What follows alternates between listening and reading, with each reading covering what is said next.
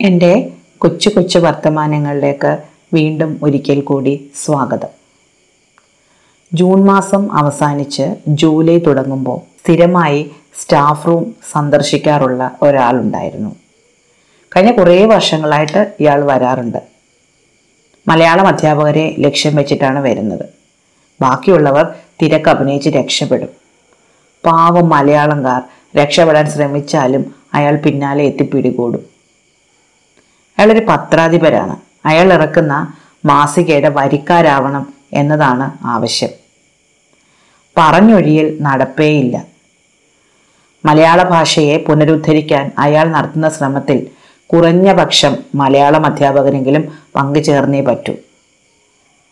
പറ്റിയാൽ ബാക്കിയുള്ളവരെ കൂടെ ചേർക്കുകയും വേണം. വാർഷിക വരസംഖ്യ വാങ്ങിപ്പോയി കഴിഞ്ഞ് പിറ്റേ ആഴ്ച മുതൽ സാധനം വന്നു തുടങ്ങും. സ്റ്റാഫ് റൂമിലെ മേശമേൽ റാപ്പർ അഴിയാതെ അതങ്ങനെ കിടക്കും. ഒക്ടോബർ രണ്ടിന് സ്ഥിരം ശുചീകരണ യജ്ഞത്തിൽ ആരെങ്കിലും അത് ചാക്കിൽ കെട്ടി മാറ്റിവെക്കും വരെ. ആർക്കെങ്കിലുമൊക്കെ ചായക്കപ്പ് അടയ്ക്കാനോ പലഹാരം പൊതിയാനോ ഒക്കെ ആയിട്ട് അത് ആ മേശപ്പുറത്ത് തന്നെ കാണും. ഇതൊരു ചെറിയ മാസികയാണ്. അതിലും വലിയ കുറേ എണ്ണം കൂടെ കൂട്ട് കാണും. വിവിധ അധ്യാപക സംഘടനകളുടെ രാഷ്ട്രീയ പാർട്ടികളുടെ മതവിഭാഗങ്ങളുടെ സന്നദ്ധ സംഘടനകളുടെ അങ്ങനെ അങ്ങനെ ഒരുപാട്. റബ്ബർ പൊട്ടിക്കാത്ത കുറേ എണ്ണം വീട്ടിലുമുണ്ട്. പോസ്റ്റ്മാൻ കൊണ്ടിട്ടെടുത്ത് കുറേ ദിവസം കിടക്കും. മഴയും വെയിലും ഏറ്റ്. ചിലപ്പോൾ ആരെങ്കിലും എടുത്ത് അകത്തിടും. പിന്നെ ആക്രിക്കാർക്ക് കൊടുക്കാൻ കെട്ടിവെച്ചിരിക്കുന്ന സാധനത്തിലേക്ക് നേരെ പോയി വീഴും. വിവിധ രാഷ്ട്രീയ പാർട്ടികളുടേതായി ഇറങ്ങുന്ന കുറേ പത്രങ്ങളുമുണ്ട്. ശരിക്കും മൂന്ന് നാലെണ്ണം വായിച്ചാലേ സത്യം എവിടെ നിന്നെങ്കിലും തെളിഞ്ഞു കിട്ടും. പക്ഷെ വരുത്തിയില്ലെങ്കിൽ അതും പരാതി.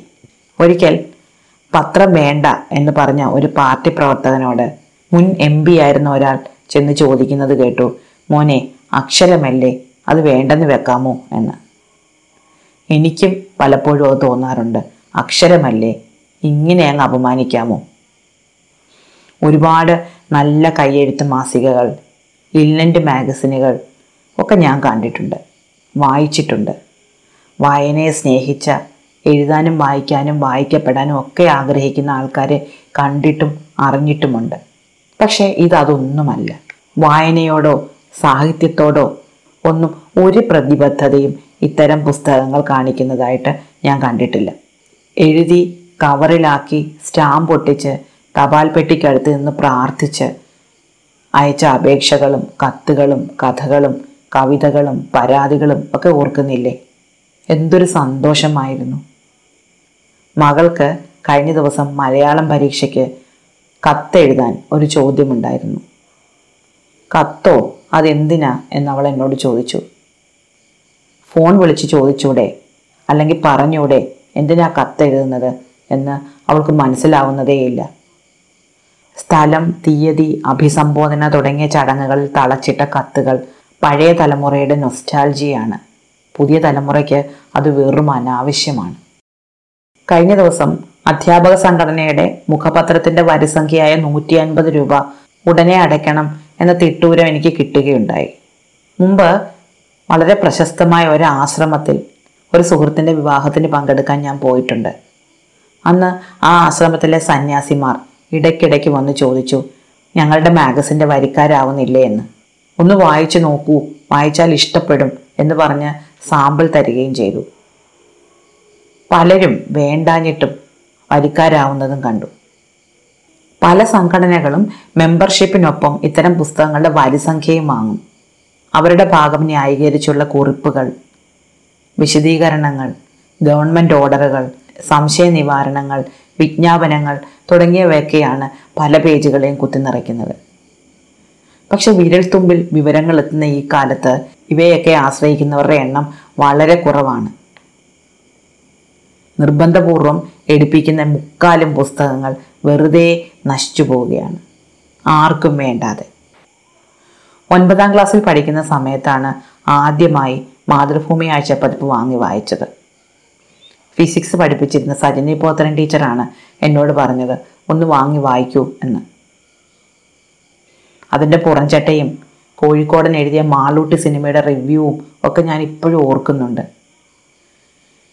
പിന്നെ ഒരു തവണ പോലും അത് വാങ്ങൂ എന്ന് ആരും പറഞ്ഞിട്ടില്ലെങ്കിലും കഴിഞ്ഞ മുപ്പത് വർഷമായി എന്റെ ചൊവ്വാഴ്ചകളിലെ ശീലമാണ് മാതൃഭൂമി ആഴ്ച പതിപ്പ് എന്നാൽ കഴിഞ്ഞ പതിനാറ് വർഷമായി അതായത് ജനിച്ച കാലം മുതൽ മാതൃഭൂമി ആഴ്ചപ്പതിപ്പ് കാണുന്ന എന്റെ മകൻ. വല്ലപ്പോഴും പെയിന്റിങ്ങിനെ സംബന്ധിച്ച് എന്തെങ്കിലും ലേഖനങ്ങളുണ്ട് അല്ലെങ്കിൽ നല്ല പെയിന്റിംഗ് ഉണ്ട് എന്ന് ഞാൻ പറഞ്ഞാലല്ലാതെ അത് മറിച്ചു നോക്കാറേയില്ല. സാഹിത്യ വാരഫലം കൗമുദിയിലായിരുന്ന കാലത്ത് കൗമുദിയും പിന്നീടത് മലയാളം വാരികയിൽ വന്ന സമയത്ത് മലയാളം വാരികയും ഞാൻ സ്ഥിരമായി വാങ്ങി വായിക്കാറുണ്ടായിരുന്നു. അതും ആരും പറഞ്ഞിട്ട് ചെയ്തതല്ല ഇഷ്ടത്തോടെ ചെയ്തതാണ്. കുറേ കാലം ഞാൻ പച്ചക്കുതിരയും സ്ഥിരമായിട്ട് വാങ്ങി വായിച്ചിരുന്നു. എന്റെ വായന എന്റെ ഇഷ്ടമാണ്.